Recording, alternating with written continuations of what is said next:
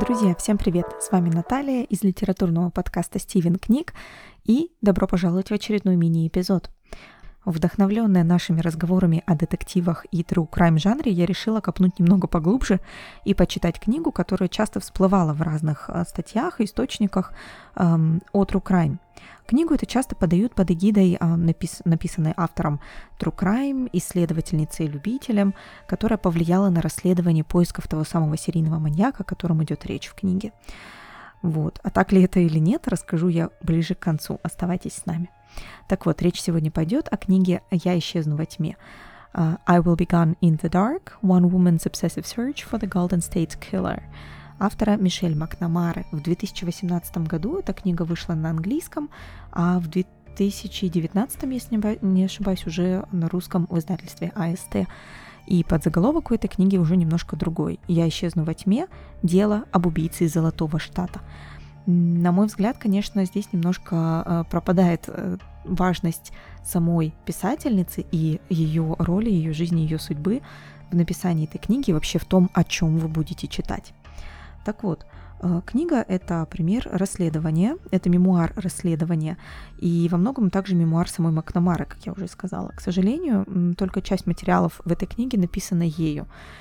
Сама писательница умерла в 2018 году, то есть книга вышла э, целиком полностью сформирована уже почти через два года после ее смерти. Часть книги была написана ее коллегами по цеху, ну и собрана в общую такую картинку редактором. Именно благодаря Мишель Макнамаре и появилось имя э, или даже скорее прозвище, да, больше прозвище, чем имя у этого серийного убийцы и насильника, который потряс Калифорнию в 70-х и 80-х годах. То есть это именно она еще на тот момент, а, когда писала статьи для своего блога о True Crime, а, окрестила его убийцей Золотого Штата. Она годами собирала информацию о расследованиях его злодеяний. Книга была в процессе написания, когда Макнамара скончалась от случайной передозировки лекарств, которые оказались несовместимы с недиагностированным на тот момент заболеванием. И, в общем, получается, что она умерла во сне. После ее смерти книгу, основанную на просто тысячах разных файлов а, в ее компьютере и в ее рабочем столе, собрали воедино ее друзья, с которыми а, они вместе работали не только над этим true crime расследованием, но и некоторыми другими а также ее муж-актер а, Паттон Освальд. Его вы, кстати, скорее всего, знаете по комедийным ролям в сериалах «Король Квинса», а, «Комьюнити», «Бруклин 99», «Агенты щита», а также, если вы смотрели «Рататуй», про еду в оригинале, то как раз таки мышонок Реми, э, крысенок, вернее, да, получается, разговаривает голосом Паттона Освальда. Да, книга увидела свет незадолго до ареста самого преступника. В этом один из основных таких мифологических моментов, связанных с этой книгой, а, о том, что есть какая-то вот неоспоримая связь между расследованиями самой Мишель Макнамары и тем, что спустя, получается, 30 лет, 40 лет почти поймали этого преступника. Но теперь немножко о самом тексте. Книга Макнамары читается как триллер, как обычный художественный триллер со всеми дете- деталями и описаниями мыслей и чувств жертв, э, иногда вероятно, что же думал нападающий. Э, и я ожидала большего акцента на самом расследовании, а не столько на самих преступлениях. Не знаю, правда, почему, но это вот очередной пример того, как наши ожидания э, влияют на то, что мы думаем про книгу тот самый убийца из Золотого Штата, как его крестила Мишель Макнамара, совершил десятки нападений разной степени тяжести на протяжении почти двух десятилетий. Долгое время полиция из разных городов даже не знала, что они ищут одного и того же человека. И вместе с писательницей мы видим, как развивается просто судмедэкспертиза, такие вещи, как анализ ДНК, который сейчас нам, людям, смотрящим сериалы, кажется чем-то просто само собой разумеющимся мы видим, как это приводит к тому, что э, появляются новые данные спустя просто 5-10 лет после уже закрытия дела, потому что ну, никаких продвижек не было. Э, также мы видим, как иногда упорство, хм, порой даже нездоровое, некоторых следователей приводит к тому, что все вот эти точки соединяются э, и показывая ужасающую картинку нападений просто по всему штату. Как я уже говорила, текст напоминает художественное произведение с множеством флешбеков. И ну, для меня жутких деталей я не такой активный читатель каких-то страшных триллеров, хорроров и прочего, поэтому для меня это, конечно, все было довольно непростым испытанием.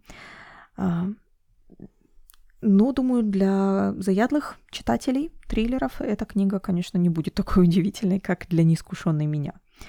В центре истории все же находится, конечно, вопрос психологического триггера, психологической составляющей вообще а, действий серийного убийцы и насильника из Золотого Штата, как называют его а, довольно-таки, ну, если не романтично, то уж точно театрально.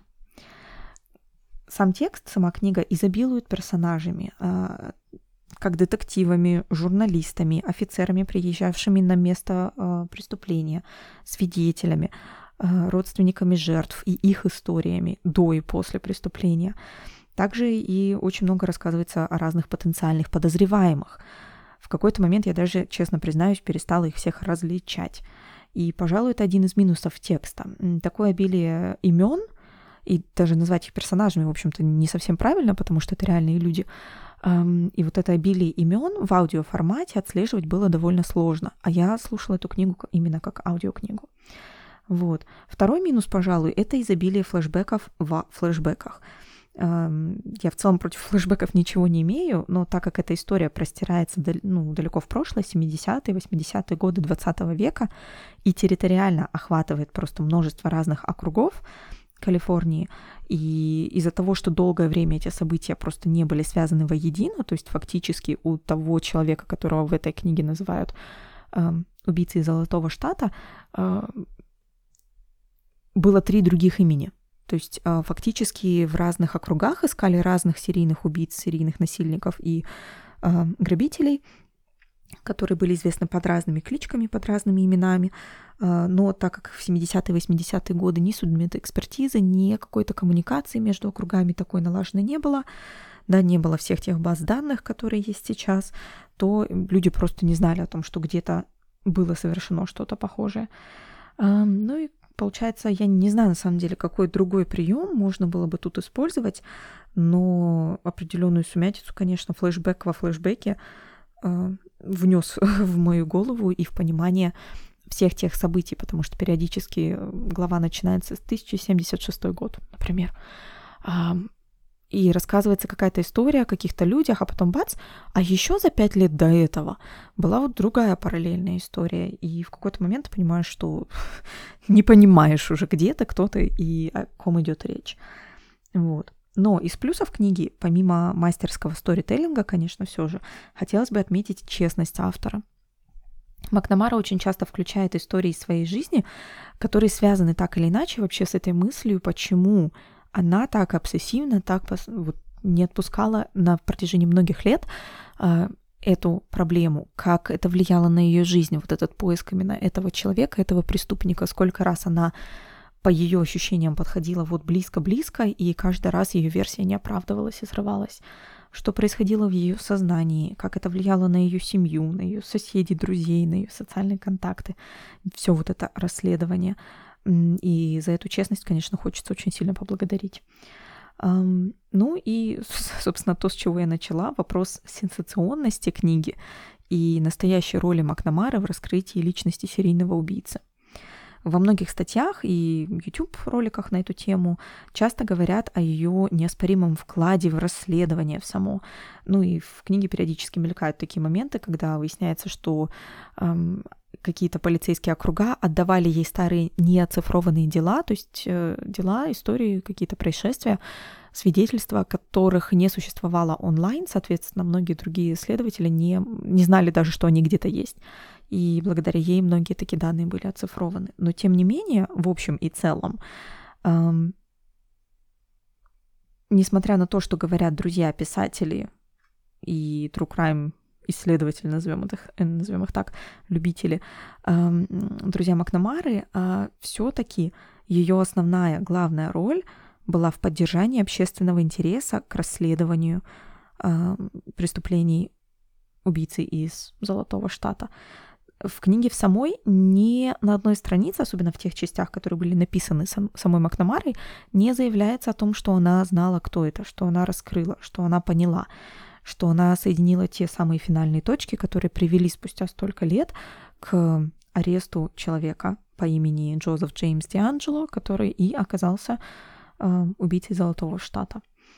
В книге содержится несколько статей и послесловий. Это знаете, когда вы дочитали книгу, а там еще потом очень много какого-то другого материала. Эм, но мне кажется, этот материал замечательно дополняет всю эту историю, весь этот дискурс. В 2018 году, получается, вышла эта книга, где-то через два месяца, если не ошибаюсь, был арестован э, Джозеф Джеймс Дианджело.